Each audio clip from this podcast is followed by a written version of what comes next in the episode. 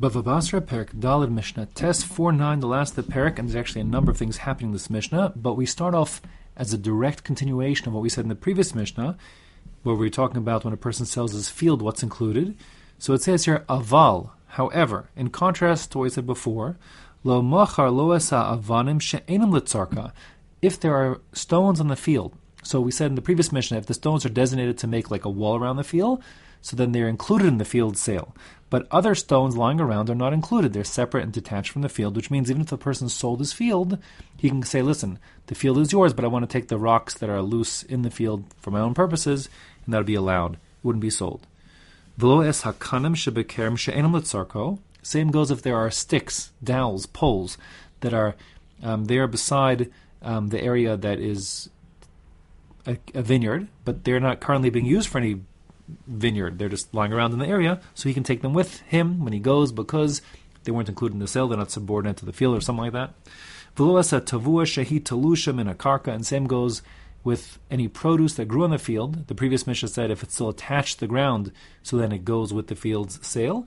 But if it's detached from the ground, so then it's not included in the sale, he can take it with him. Now, bezman shamar lo hi v'chol masha However, if at the time of the sale he said, I'm selling you my field and everything within it, so then included within it, hare kulan muchurin, are these things, which means the detached produce and the other sticks by the vineyard and the rocks lying around in the field, those are included, yes, in the sale of the field, because he said, kol basocha, everything included inside the field as well. Benkach benkach, but either way, whether or not he said the field and everything in it, there are certain things which are not included. and Actually, we'll have seven of them. First of all, lo lo esam mchitzas hakanim shehi beiserova. If there's a section in the field which is a mchitzas hakanim, like we said in the previous Mishnah, that's like a like a thicket of, of like bamboo or sugarcane or you know uh, reeds. So then, if it's beiserova or larger in size, basically we're talking essentially ten and a half by ten and a half almost uh, then it's an area that's so big it's a distinct area. It's not part of the fields, even though it's actually hypothetically in the smack in the middle of the field. When he sells his field, he obviously meant to exclude that separate section called um, the mechitzas hakanim because it's so big, it's significant all to itself.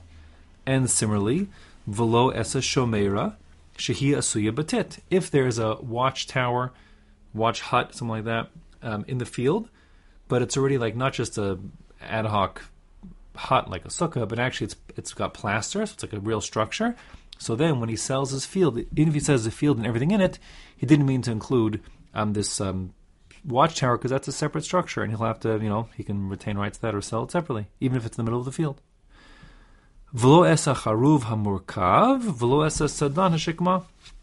If he has these um, very developed large trees, specifically the charuv, the carob tree, if it's murkav, if it's already been used um, to graft onto other carob tree branches to grow, so it's a very developed, invested, substantial tree, so it's not included, it's a separate means of production and it's a separate from the field. And same goes if you have like a stump of a shikma, shikma again, that sycamore fig, um, so it's a very large tree and um, it can produce substantial timber, so once you cut it once, and like sadan means like the stump, but the point is it will grow back now a nice long straight um, trunk for use in timber. That's a separate important thing all to itself, not subordinate or part of the field. And therefore, if he says the field and everything in it, that wouldn't include a shikma that's already been um, cut once. In addition, we have three more things. Veloasa bore, the water cistern in the field is not included, that's something separate even if you said everything in the field, that wouldn't include the cistern. Velo es gas, also a wine pressing facility. That's something totally separate, not included in the sale. Velo es shovach, if there is some kind of um, dove cote, like a place where you raise pigeons, doves, um, commercially, so that would be a separate structure and not included uh, with the rest of the field. Bein chareven, bein yeshuvin. It doesn't matter if the cistern or the wine press or the dovecote is currently in use or it's just sort of sitting there empty and idle, like there's no longer any water or any wine or any birds in it, but there had been in the past and it could be used again that way, still it's not included in the sale when he sells the field, even if he says the field and everything inside of it. Okay. Now we return to Machlokas, which we actually had once before in the beginning of the parak. We talked about, um, actually twice, Rabbi Kiva and the Chachamim, talking about when a person sells something what's the nature of that sale? Rabbi Kiva's position is a person sells with an eye in yafa in a sort of generous, magnanimous kind of way, so everything's included. So he'd include like a full sale, whereas the chachamim see that a sale is something that a person is since it's sort of a zero sum game, he withholds as much as he can. It's not it's with an ayin ra, like a stingy kind of attitude, and therefore he retains as much as he can for himself. So we saw that before, like for example, we said if you have a, a a bore, a pit in the basement of the home, and you sell the home, the bore's not included. Rabbi Kiva said, but you sold the home, so all the rights. So you'd have to actually, if you want to use your pit, you have to now negotiate separately rights to go back to access your pit. Whereas the Chacham say no, a person retains the rights because he gives it in a minimum kind of way, so therefore he doesn't need to now buy new rights to access his pit. So the exact same discussion, exact same machlokas appears here, basically word for word um, in our Mishnah, just talking about a field instead of a house, and the Gemara asks why are we doing this again? And it answers, you might have thought that uh, homes are different. Listen, in a home, there's like the privacy issue. So it's a, a stricter kind of situation as opposed to an open field, but is less of a privacy concern. But the point of the Mishnah over here is to make the point that the privacy is not the point. It's how a person relates to a sale. And the lach, like I said before, it's like Rabbi Akiva. A person sells with an ayin yafa, so he sells kind of wholeheartedly, not holding back rights for himself. And therefore it says the Mishnah that if a person sold the field and it's true he didn't sell the pit or the wine vat making the wine press area or the dovecote, still he would need to purchase separate rights to re-access those, says Rabbi Kiva, because when he sold the field, he meant all the rights to the field. But the Chum disagree. Chum omrim tzarech. A person sells in a sort of a minimal way, ayin ra'ah, and therefore he'd retain rights to access his pit or shovach, etc. So he wouldn't need to now buy more from buy them back or buy additional rights from the new purchaser of the field. And Modi Rabbi Akiva bezman she'amar lo chutz me'elu tzarech likach lo, derech. Says Rabbi Akiva, he agrees that if in the deal he explicitly said, I'm selling my field, but explicitly I'm not selling you the shovach or the gas or the or the bore, etc. So then clearly he's intending to come back to get it. That's been made clear to the purchaser, and therefore included in the sale would not be rights would be the withholding of rights to gain access to his own pit or field, whatever it is, pit, pit or or um, press, uh, like olive, excuse me, wine press or bore, water pit, cistern, or the shovach, etc. And therefore, in a tzarich likach lo derech, you wouldn't need to go back and purchase new rights to access those things. Even Rabbi Kiva agrees. Now, the Mishnah continues on really the exact same as did in the, earlier in the parak, which is macharan la'acher. If we're selling not the field but the particular economic resource in the field, like you're selling the bore or the shovach or the gas, etc. So then Rabbi Kiva Omer enotzarch likach lo derech. When you sell the pit in the field, the water cistern, so you're selling rights to access it as well because you sell in a generous way, and therefore no need to come back as the purchaser of the the bore to now purchase rights to access your bore. No, you get access automatically. It's part of the sale. But the Chacham say no, a person sells in a minimum kind of way just because I sold you the ownership of the bore, the shovach, etc., that doesn't mean to let you have access to it. So therefore, tzarech lo, tzarech, excuse me, tzarech likach lo derech, the purchaser will now need to make a separate purchase to acquire rights to access what he purchased.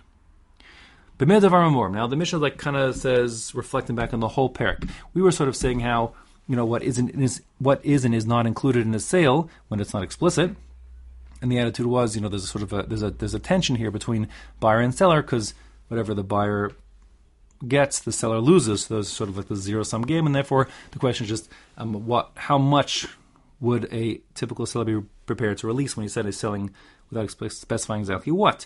But that's in a sale. But other kinds of transactions are not like that. So the Mishnah says, "B'midav b'mocher." If we're selling things, so then there's this tension that we said throughout the whole parak. Avol benosin matana. If you're giving a gift, you just have your favorite nephew and you want to give him something. So you're giving him your home or your city or your field or your chatzer, whatever it is. So then, zachu bakulam, the recipient of this gift, your nephew, let's say, so he is going to get everything. Meaning everything listed in the whole Mishnah is included. Know, in other words, even the keys inside the doors and all that kind of stuff. The point is everything's included because when you're giving, you're giving for the sake of giving a gift. So you're not going to withhold stuff for yourself. So if you say I'm giving you my field, you mean the field and all the stuff in the field as we described in sort of a very expansive way, including including the trees growing in the field, you know, their big developed trees, and so on and so forth. Um, similarly, now we're going to say that it also applies in other kinds of acquisitions besides for gifts that you give the whole thing over, but kind of for different rationales. So first we have Um, the next case is hamachzik benichse hager. Um, that excuse me, I skipped. I'm sorry. I apologize. Ha'achin shechalku. If you have two brothers which are splitting an inheritance, so the brothers inherited the field or the city or the chatzer or the home, but there it was owned by one father, but now there are two brothers. So splitting it like you know in two separate sections. The idea is that each one wants to own his resource kind of in total the same way his father did. So that means there's no such thing as like if if they say, listen, you get the house and I'll get the field, and the other brother agrees, he wasn't giving the field minus the tree inside. No, he's giving it in total the same way um, that the father had it. So the idea is therefore that when you're giving, you're giving in total, you're conceding all the rights. So it's not like a sale, but like a gift. Zachu besade, zachu bekulam. And therefore, if the two brothers agree to split a field, whoever gets a field or particular field, so then whatever's in the field, including the standing grain and everything else, also goes with that field. Hamachzik benichse hager, similar kind of thing. If someone is going to, we said before, if a person's a convert, so then if he hasn't got any more children after he converts, even if he has children from before he converted, so he doesn't have any halachic heirs. So when he dies, his stuff becomes hefker. So that means first come, first served. Whoever grabs it, grabs it. So the point of our Mishnah here is that when someone comes to take possession of an of a now ownerless field, which once was owned by a ger, so hichzik besadeh, hichzik bekulam. When he makes this act of taking possession, that's called the chazaka. Remember we had that earlier in the in the Masechta. The chazaka, like he puts up a fence or does some other improvement on the property, so he gets everything within it. Um, and that's true if there are two two fields side by side with no like you know they're not there's no walls or whatever it is. When he gets one, he gets both. The point is that the person's trying to acquire everything of the ger, and we don't have like some ambiguity where people can come and say, "Oh, you acquired the field, but you didn't acquire the tree or the shovach, and now I'm taking the shovach." No, no, no. It's all included, and um, although, yeah, period. It's all included. The last case is what if you're makdish a property? So makdish, you're essentially kind of giving it to the Beis Hamikdash. You're like giving it to Hashem, if you will. Um, and since, of course, these are things that are not going to go on the Mizbeach, it's Kedusha's Bedek so it's for the Beis Hamikdash to have as an economic resource.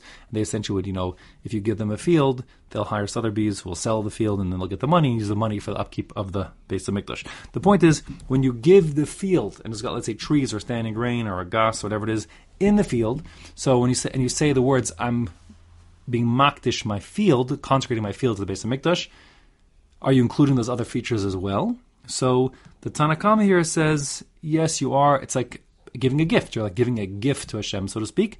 Same if you give a gift to your nephew, you include everything. If you give a gift to the Beis Mikdash, to Hashem, it includes everything. So it says you're a makdish as asada, hikdish as kulam. It's all included.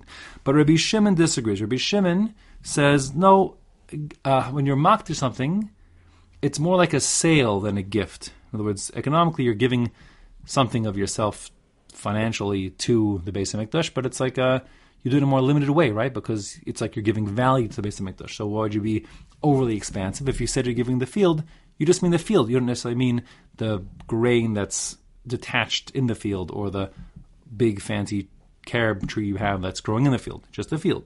Therefore, um, he differentiates. He says, listen, when it comes to things that aren't growing in the field, it's they would not be included because it's kind of like a sale.